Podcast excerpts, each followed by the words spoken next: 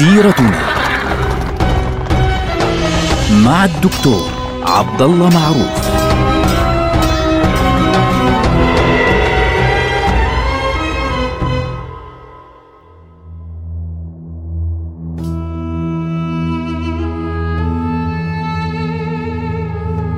السلام عليكم ورحمة الله وبركاته. سيرتنا سيرة أمتنا العظيمة التي نبدأها بنبينا محمد صلى الله عليه وسلم.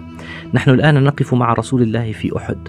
أشرقت الشمس من يوم السبت ذلك اليوم الذي ستبدأ فيه آه، غزوة أحد سبعة شوال سنة ثلاثة للهجرة.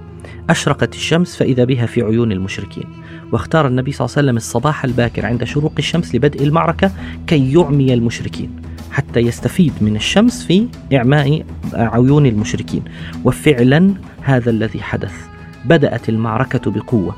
والنبي صلى الله عليه وسلم طلب منه بعض الصحابة مثل بدر أنه يكون خلف المسلمين حتى يقاتلوا بكل قوتهم. فالنبي صلى الله عليه وسلم جالس في مكانه وبدأ القتال فعليا. المشركون في ذلك الوقت كانوا القيادة العامة طبعا كانت بيد أبي سفيان. أما ميمنة الجيش الفرسان على الميمنة كان حوالي 200 فارس بقيادة خالد بن الوليد وعلى الميسرة كان هناك آه، عكرمة بن أبي جهل. يعني هم الموجودين القادة الكبار في هذه المعركة. في البداية آه، أبو سفيان طبعا بدأت المعركة وحاول أن يخترق الجيوش وحاول أن يخترق المسلمين لكن العين الشمس في عينيهم وبالتالي قتال المسلمين كان صعبا عليهم. أما خالد بن الوليد فلم يشترك فعليا مباشرة في الحرب. يعني هو طلع يعني هو عارف النبي صلى الله عليه وسلم إيش اللي بده إياه. فهو فاهم أنه النبي صلى الله عليه وسلم وضع هؤلاء الفرسان أو هؤلاء الرماة على الجبل حتى يحميهم من خالد تحديدا. وبالتالي خالد صار مشلول لا عارف يتحرك لا يمين ولا يسار لا راهو لا راضي ينزل في المعركة مش قادر يعني قاتل في المعركة ولا قادر إنه يتحرك يمين كل ما حاول إنه يدخل في وادي قناة حتى يلتف حول جبل عينين اللي هو جبل الرماة الموجودين عليه الرماة ردوه بالنبل بالسهام.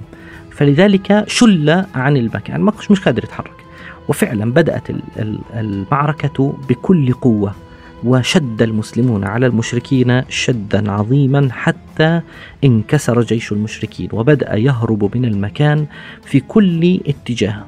وبدأ المسلمون يتبعونهم حتى ابتعدوا ابتعدوا ابتعدوا في داخل منطقة الجرف. يعني صاروا ابتعدوا تقريبا 2 كيلومتر هم بيهربوا والمسلمون يتبعونهم. وبدأ جيش المسلمين يعني يلتقط الغنائم. وخالد بن الوليد في مكانه ثابت مش متحرك. ف الرماة نظروا الآن إلى المكان. صاروا ينظرون إلى ما حولهم فرأوا أن المسلمين ابتعدوا وهم قاعدين بياخذوا الغنائم. فصار بعضهم يقول لبعض آه يعني انكسرت قريش انتهى الموضوع. يعني الغنائم الغنيمة الغنيمة. فقال لهم عبد الله قال لهم يعني ويحكم لا تنسوا كلام رسول الله صلى الله عليه وسلم. فبالتالي يعني ما لكم إن نسيتوا شو قال النبي صلى الله عليه وسلم؟ فهم صاروا يقولوا له يعني هو النبي صلى الله عليه وسلم قال لنا هذا الكلام من باب التشديد فقط وليس من باب إنه والله حرفيا. لا انتهى الموضوع. خلاص انتهت المعركة يا عمي. وبدأوا ينزلون. نزل الرماة عن الجبل وبقي حوالي تسعة أو عشرة فقط. منهم عبد الله بن جبير رضي الله عنه. فخالد بن الوليد لقط المشهد مباشرة وإذا به يقول انتهت المشكلة. الآن نقلب المعركة تماما. فبدأ يد يعني يتحرك باتجاه المسلمين من داخل وادي قناة طبعا من داخل الوادي.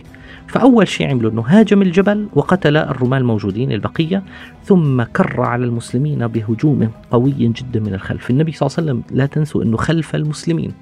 ففوجئ النبي صلى الله عليه وسلم من خلفه جاي آه خيل وبدأوا ينادون. طبعا صارت الأصوات تطلع. وصار المسلمون القريبين من, من في منطقة الساقة صاروا يتركون ما بأيديهم ويسمعوا أصوات فصاروا يصرخون. فالمسلمين يسمعوا في الأمام ينظرون إلى الخلف والمشركين بينظروا فرأوا رايات خالد. هم بيعرفوا بعض من الرايات. صارت في الخلف. فعاد المشركون وارتدوا على المسلمين مرة أخرى. واختلط الحابل بالنابل. وبدأ الأمر يتغير.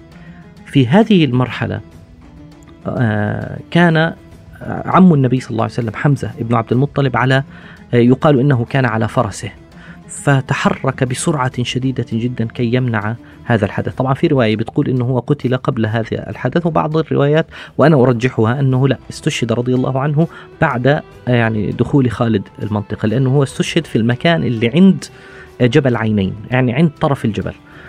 معنى ذلك أنه كان راجع حتى يرد آه، جيش المشركين يرد خالد بن الوليد عن المنطقة. هناك في داخل الوادي كان قد كمن له عبد حبشي اسمه وحشي.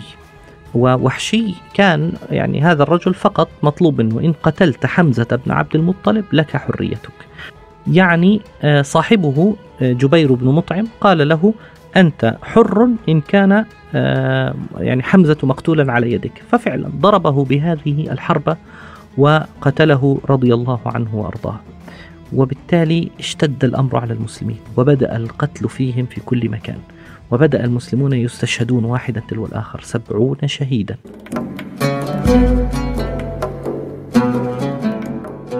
أما النبي صلى الله عليه وسلم لأنه كان في في مؤخرة الجيش فقد هاجمه المشركون. وبدأ النبي صلى الله عليه وسلم يحاول أن يبتعد عن مكانهم لكن النبي صلى الله عليه وسلم طبعا لا يفر من ميدان المعركة فهو يقاتل ويحاول أن يبتعد.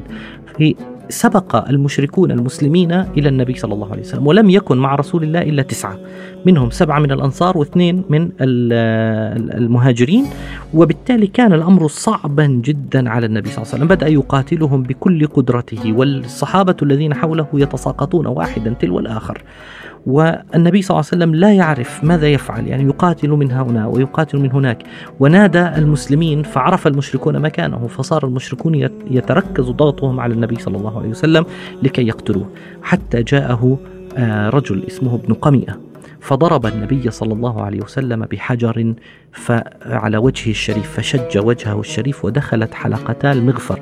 المغفر اللي هو مثل السلسلة أو الزرد اللي بيكون مغطي طرف الوجه مع الرقبة للمقاتل حتى يحميها من ضربات السيوف. فدخلت حلقتان منهما في وجنتيه الشريفتين صلى الله عليه وسلم وكسرت رباعيته وبدأ الدم يثور من وجهه عليه الصلاة والسلام وهو يعني يقول يعني وهو يقول كيف يعني يفلح قوم أدموا وجه نبيهم. وسبحان الله العظيم فالنبي صلى الله عليه وسلم كان وضعه في غاية الصعوبة. لما شاهد ابن قمئة الدم يخرج من وجه النبي صلى الله عليه وسلم ويقع رسول الله على الأرض صاح هذا المجرم قال قتلت محمدا. هذه الكلمة انتشرت مثل النار في الهشيم.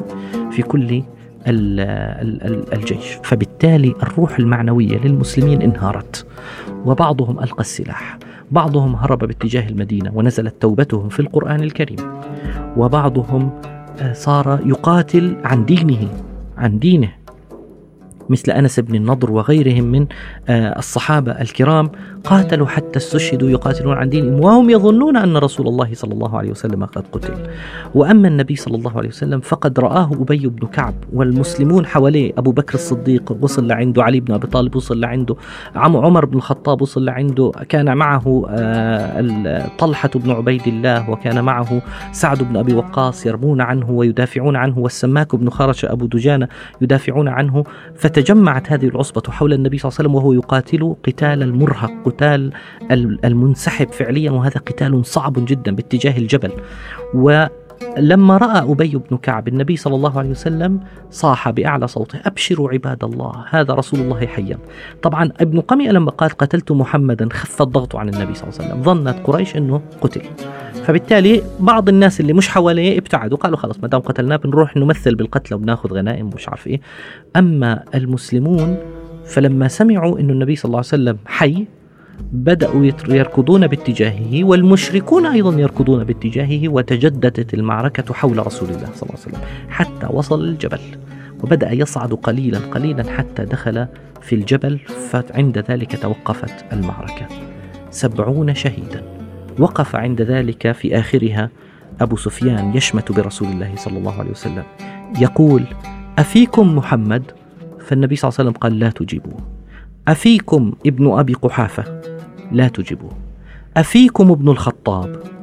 قال النبي صلى الله عليه وسلم لا تجيبوه. فقال أما هؤلاء فقد كفيتهم. أما لو يعني ما دام قد كفيت هؤلاء فالباقي كله كمالة عدد يعني يعني يستهينوا بالمسلمين. فعمر بن الخطاب ما تحملش. قال له يا عدو الله قد أبقى الله ما يسوءك. وإن رسول الله حي والله إنه ليسمعك الساعة. من فوق بندي فقال له أنت عندي أصدق من ابن قبيئة. ثم قال أيها الناس أو يا محمد يوم بيوم بدر. أعلو هبل. فالنبي صلى الله عليه وسلم إيش قال له؟ قال ألا تجيبونه؟ الآن لما النبي صلى الله عليه وسلم يعني لما يكون الكلام عن عن رب العالمين يجب أن نجيبه. قالوا ما نقول؟ فقال قولوا الله أعلى وأجل. فقال أبو سفيان لنا العزة ولا عزة لكم. فالنبي صلى الله عليه وسلم قال قولوا الله مولانا ولا مولى لكم.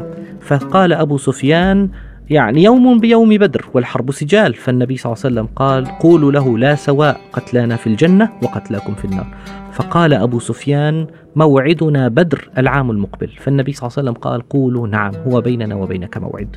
فاتفقوا على أنه في بدر العام المقبل في السنة الرابعة في مثل هذا الوقت سنلتقي مرة أخرى للقتال في بدر. ثم نادى النبي صلى الله عليه وسلم علي بن أبي طالب رضي الله عنه وقال له انظر لي القوم فإن ركبوا الجمال إذا ركبوا الإبل وجنبوا الخيل يعني حطوا الخيل على جهة فإنما يريدون مكة. وإن ركبوا الخيل وجنبوا الإبل فإنما يريدون المدينة. فعند ذلك سأسير إليهم وأقاتلهم. فنظر إليهم علي فعرف أنهم ركبوا الإبل بالتالي رايحين على مكة. فعاد إلى النبي صلى الله عليه وسلم وأخبره. ونزل المسلمون ليتفقدوا أحوال المسلمين. ولما رأى النبي صلى الله عليه وسلم حمزة بن عبد المطلب وقد شق بطنه واستخرجت هند بنت عتبة ابن ربيعة زوجة أبي سفيان استخرجت كبده ويعني مثلت به بكى النبي صلى الله عليه وسلم. ثم أمر بأن يدفن الشهداء في ذلك المكان. حتى اليوم شهداء أحد مدفونون في أحد. نقلت جثثهم الشريفة الطاهرة في زمن معاوية بن أبي سفيان رضي الله عنه حوالي 100 متر تقريبا بعيد عن مجرى السيل ولكنها بقيت في تلك المنطقة. كان يوما صعبا جدا وما بعده سيكون صعبا مثله أيضا.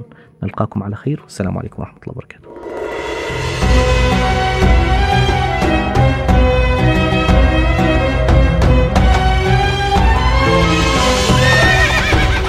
سيرتنا